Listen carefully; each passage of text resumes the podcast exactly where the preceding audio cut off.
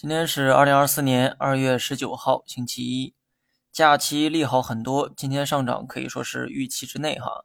算上今天大盘已连涨四个交易日，情绪肯定是回暖了，只是不知道能否形成趋势性的上涨。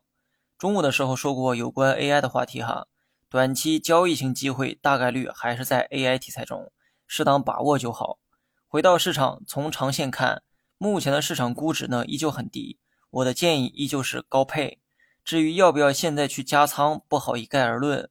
如果目前的仓位在七成以下，我认为可以考虑加点儿；如果目前的仓位在八成以上，那么对于再次加仓的问题啊，需要谨慎对待。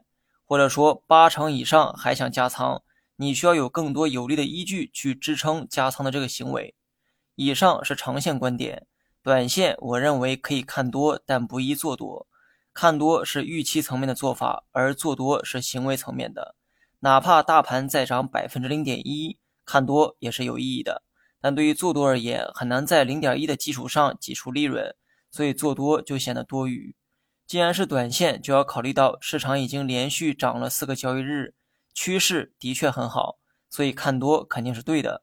但是做多需要谨慎一些哈，因为你还要考虑上面的空间是否足以让你冒险。好了，以上全部内容，下期同一时间再见。